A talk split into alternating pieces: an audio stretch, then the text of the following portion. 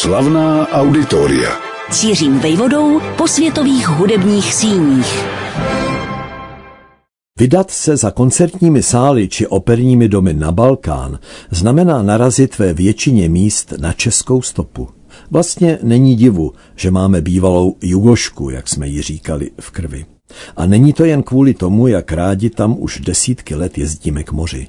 Vzájemná pouta jsou historická, jazyková i kulturní, v jejich rámci hraje významnou roli hudba. Leco s nás dodnes spojí s Chorvaty. Třeba to, že někteří z nich se kdysi před Turky, postupujícími až k Vídni, uchýlili na Jižní Moravu. Srbům bychom zase neměli zapomínat, že během dvou osudových chvil minulého století nám byli jejich dobrovolníci připraveni přijít vojensky na pomoc v květnu 1938 a v srpnu 1968.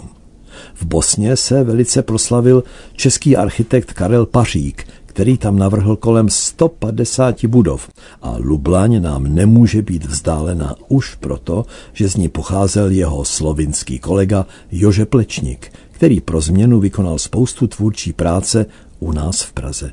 Především ale nejen na Pražském hradě.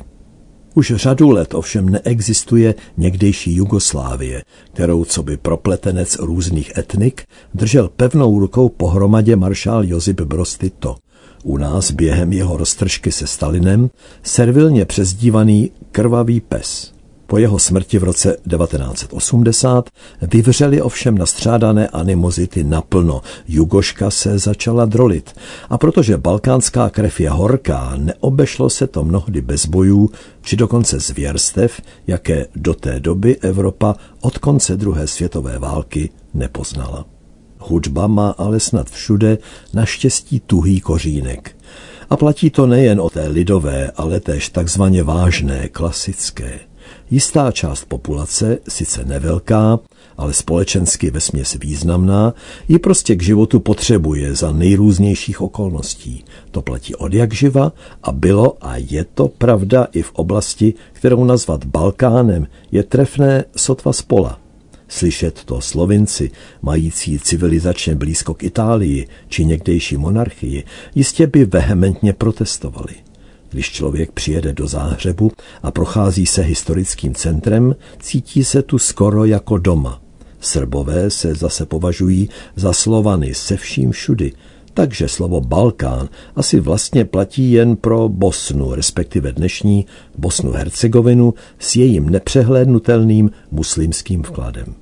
Ať už tak či onak, vydejme se tímto směrem za hudbou i za českými stopami v ní. Jsou poměrně četné a různorodé, včetně jednoho velkého jména. Oskar Nedbal. Dobrá, začněme tedy naši pouť v chorvatské metropoli Záhřeb. Jejíž počet obyvatel se pomalu, ale jistě blíží k milionu. Bylo by s podivem, kdyby v tak početném osídlení nehrála jistou roli i klasická hudba, jak symfonická, tak operní. Patřičné zázemí hodné tohoto označení ovšem neměla až do roku 1895. Tehdy, konkrétně 14. října, byla za přítomnosti císaře Františka Josefa I. slavnostně otevřena novobarokní budova v takzvaném Dolním městě, co by centru společenského života Záhřebu. Autory stavby nebyl nikdo jiný než proslulý tandem vídeňských architektů, který stavěl po celém Rakousku-Uhersku, ale i za jeho hranicemi. Ostatně dílo, kterým Ferdinand Fellner a Hermann Hellner obohatili záhřeb, se velmi podobalo divadelním budovám, které nedlouho předtím navrhli v Curychu nebo ve Wiesbadenu. Chorvatské národní divadlo se od prvních chvil své existence zaměřuje ve svém provozu na operu, balet a činohru. O jeho vybudování se rozhodlo o plných 13 let dřív, než otevřelo své brány divákům. Důvodem byl požár, který v listopadu 1882 zachvátil a víceméně zničil předchozí divadlo, situované ještě do horního města, ležícího na svahu blízkého pohoří. Nás může těšit, že pojítkem obou záhřebských národních divadel, původního i nového, byl skladatel s českými kořeny. Ačkoliv je Ivan Zajc Považován de facto za zakladatele chorvatské klasické hudby, na svět přišel roku 1832 v Nepomuku, kde jeho otec nakročil ke dráze vojenského kapelníka. Syn Ivan vystudoval hudbu v Miláně, dokonce měl nabídku na zaměstnání v ikonické skale, ale přes Vídeň se propracoval do svého celoživotního působiště, jímž se stal záhřeb. Uvítal zde Ference Lista, ale též herečku Sáru Bernard, známou z muchových plakátů. A dlouhodobě byla členkou hereckého souboru Češka Marie Růžičková Stroci. Jakoby v Zajcově podvědomí, co si českého přetrvávalo. V Chorvatském národním divadle se za jeho vedení uváděly opery Bedřicha Smetany, ale i Viléma Blotka, či dnes zapomenutého rodáka z Blatné Vojtěcha Hřímalého. Zajc, který zemřel na samém Prahu první světové války v roce 1914, se nedožil události, která o 23 let později rozrušila záhřeb na štědrý den. Večer předtím zde v Chorvatském národním divadle dirigoval orchestr skladatel a violista Oskar Nedbal při premiérovém uvedení baletu s jeho hudbou, nazvaného Pohádka o Honzovi. Vyčerpán dluhy, pomluvami a intrikami, ukončil poté svůj život skokem z okna divadelní zkušebny. Obraťme ale raději list směrem k současnosti. V záhřebu byla v letech 1961 až 1973 postavena koncertní síň nazvaná podle autora první chorvatské opery Vatroslava Lisického. Jejím autorem byl místní architekt Marian Haberle a často v ní zní i hudba jiných žánrů než jen klasická. Roku 1990 se tu například konala televizní písňová soutěž Eurovision Song Contest, kterou mezi mladými soutěžícími překvapivě opanoval nejstarší vítěz v její historii. Známému Italovi jménem Toto Cutugno bylo tehdy už 45 let. Na naší pouti za koncertními sály či operními domy na území bývalé Jugoslávie se teď ale posuňme z Chorvatska do Srbska. Vynechme Bělehrad, protože naším cílem je odvěké centrum tamní kultury, přezdívané díky své pevnosti nad řekou Gibraltar na Dunaji. Ve skutečnosti se jmenuje Novi Sad a toto jméno mu, co by v celku mladému osídlení, přiškla kdysi Marie Terezie. Novi Sad, čítající toho času bezmála 400 tisíc duší, což z něj činí druhé největší město v zemi, se má v kulturní rovině opravdu čím chlubit.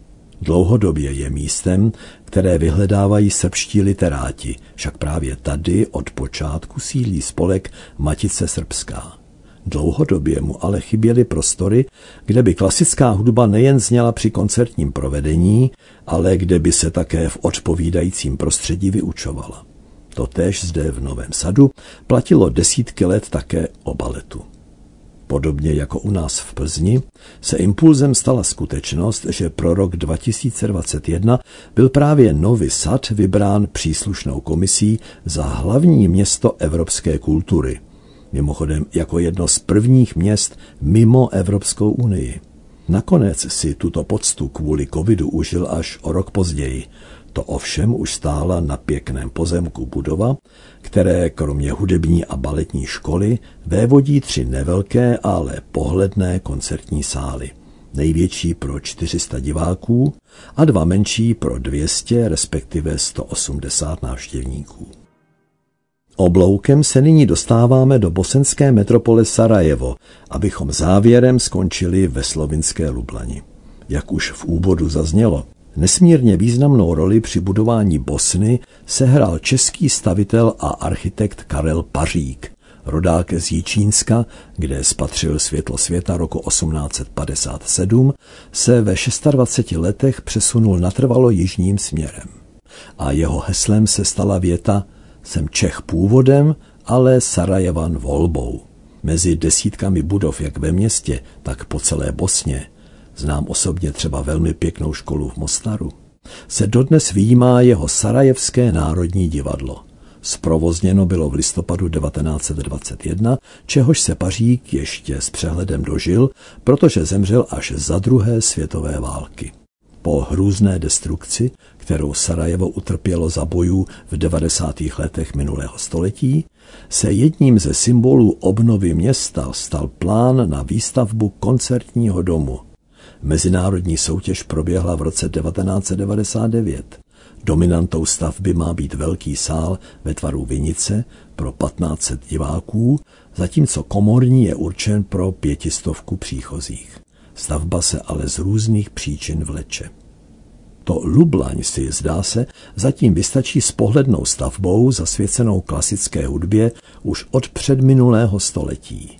Její dva sály jsou sice logicky pojmenovány po slovinských skladatelích, oba však získali hudební vzdělání převážně u nás. Marian Kozina a Slavko Osterc patřili totiž k žákům Aloise Háby nebo Karla Boleslava Jiráka. A ještě jednu stopu v budově, kde sídlí slovinská filharmonie, najdeme.